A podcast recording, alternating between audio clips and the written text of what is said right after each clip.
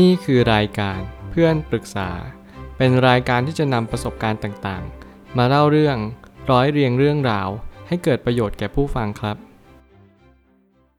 สวัสดีครับผมแอดมินเพจเพื่อนปรึกษาครับ วันนี้ผมอยากจะมาชวนคุยเรื่อง แก้เด็กติดเกมให้อาบน้ำหรือดูแลตัวเองยังไงดี มีคนมาปรึกษาว่าอยากถามเด็กๆ รุ่นลูกที่อายุ 17-22 ปีว่า มีใครติดมือถือติดเกม ติดดูการ์ตูนขี้เกียจอาบน้ำสระผมล้างหน้าแปรงฟันมากๆไหมคะ แบบวันสองวันก็อยู่ได้แบบปกติ แล้วเพราะอะไรถึงเป็นแบบนี้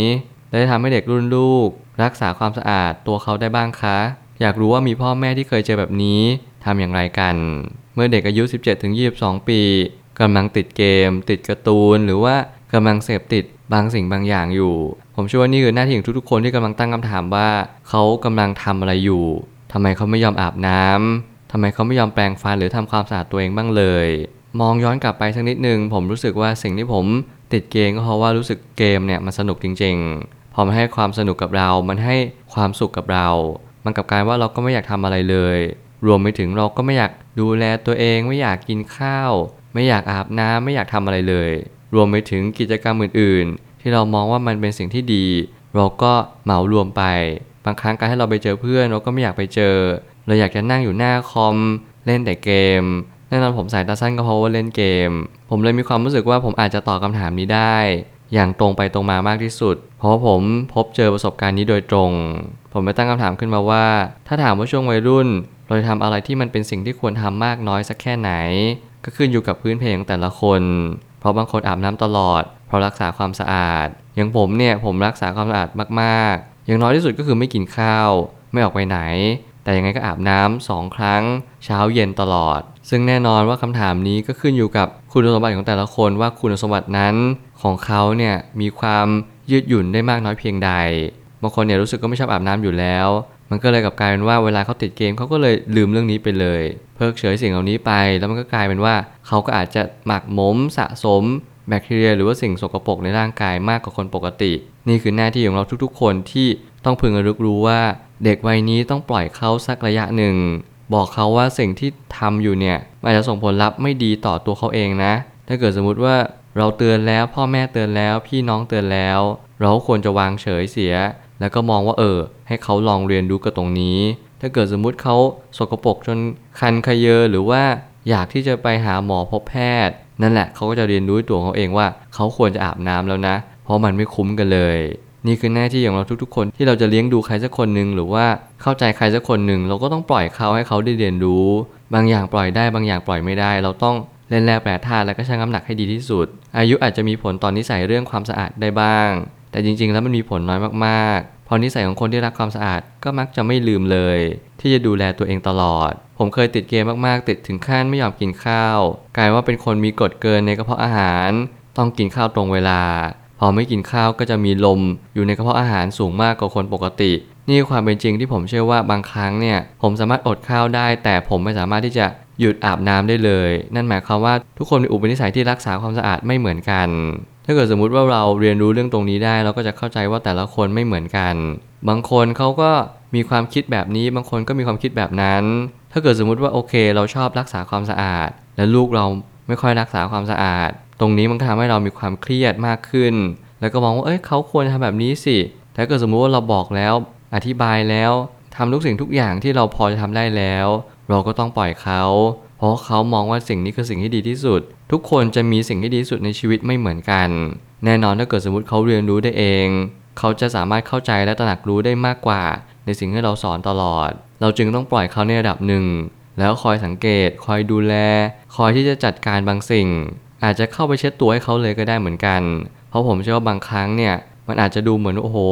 ต้องทำขนาดนี้เลยเหรอ แต่ผมก็ยังเชื่อว่าถ้าเกิดสมมติเราทำได้และเขาอนุญาต มันก็ยังดีกว่าการที่เราจะไปบังคับให้เขาทำอะไรตามที่เราต้องการ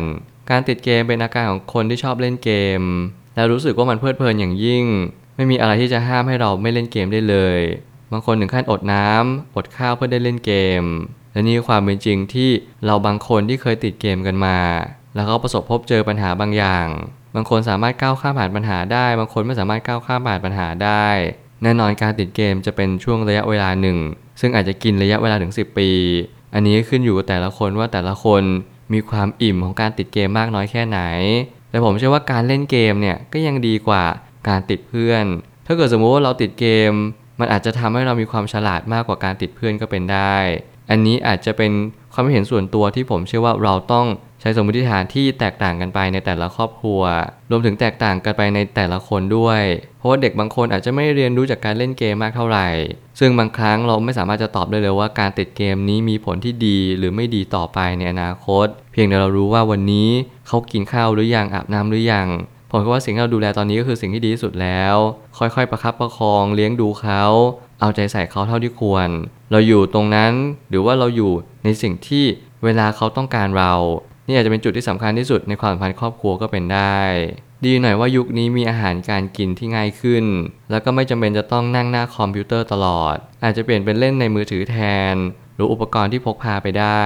นั่นอาจจะทำให้อาการติดเกมลดลง ผมเชื่อว่าถ้าเกิดสมมติเราติดเกมใน iPad เราติดเกมใน iPhone หรือติดเกมในสมาร์ทโฟนอื่น ผมเชื่อว่าถ้าเกิดสมมติเราทำแบบนั้นได้จริง เราก็มีโอกาสที่จะพาเขาไปไหนมาไหนได้เหมือนกัน ก็บอกลูกว่าลูกสามารถที่จะมาเล่นได้นะ ขอแค่มากับแม่มากับพ่อเท่านั้นเอง นี่ก็อาจจะเป็นการอนุโลมมากขึ้นและให้เขาเห็นประโยชน์ในการที่เขาอยู่กับเรา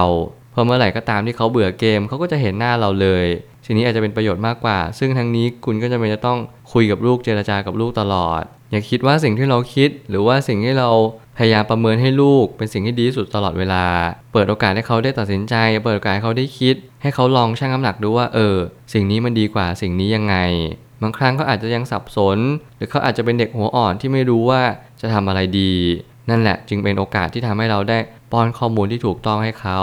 ให้เขาได้เรียนรู้ว่าโอเค สิ่งนี้คือสิ่งที่ถูก ถ้าเกิดสมมุติเขาเป็นคนดีมีจิตใจที่ดีอยู่แล้ว เขาก็จะเชื่อฟังเรา แต่ถ้าเขาไม่มีจุดยืนอะไรเลย วันหนึ่งถ้าเกิดสมมุติเขาเจอสิ่งที่ไม่ดี เขาอาจจะเป๋ไปเหมือนกัน นี่คือหน้าที่ของเราที่เราจะต้องค่อยๆ สังเกตกันไปว่าเด็กแต่ละคนเป็นคนยังไง สุดท้ายนี้ลองสอนเขาแบบพูดให้อ่อนโยนมากที่สุด แล้วพูดถึงโทษและคุณประโยชน์ในการอาบน้ำบอกถึงความเสี่ยงที่จะเกิดขึ้นว่าถ้าไม่อาบน้ำบ่อยๆ จะเป็นอย่างไร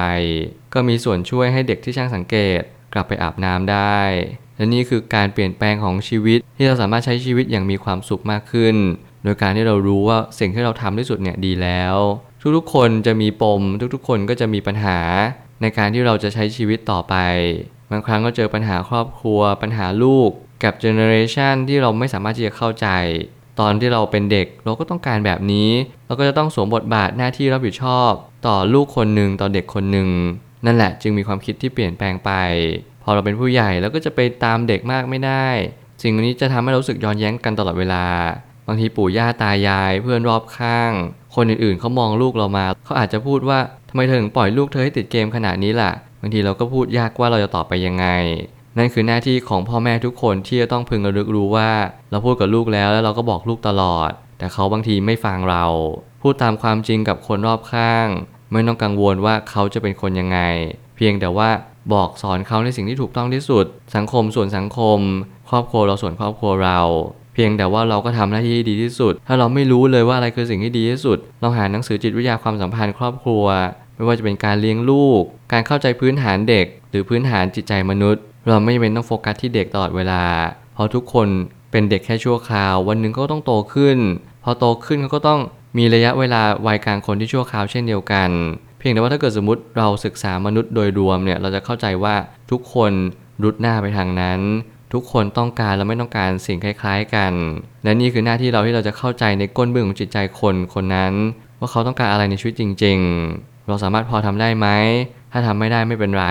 ถ้าทำได้ทำเลย ผมเชื่อว่าทุกปัญหาย่อมมีทางออกเสมอ ขอบคุณครับ รวมถึงคุณสามารถแชร์ประสบการณ์ ผ่านทาง Facebook Twitter และ YouTube และอย่าลืมติด Hashtag เพื่อนปรึกษาหรือ f r ร e n d t a l k ด้วยนะครับ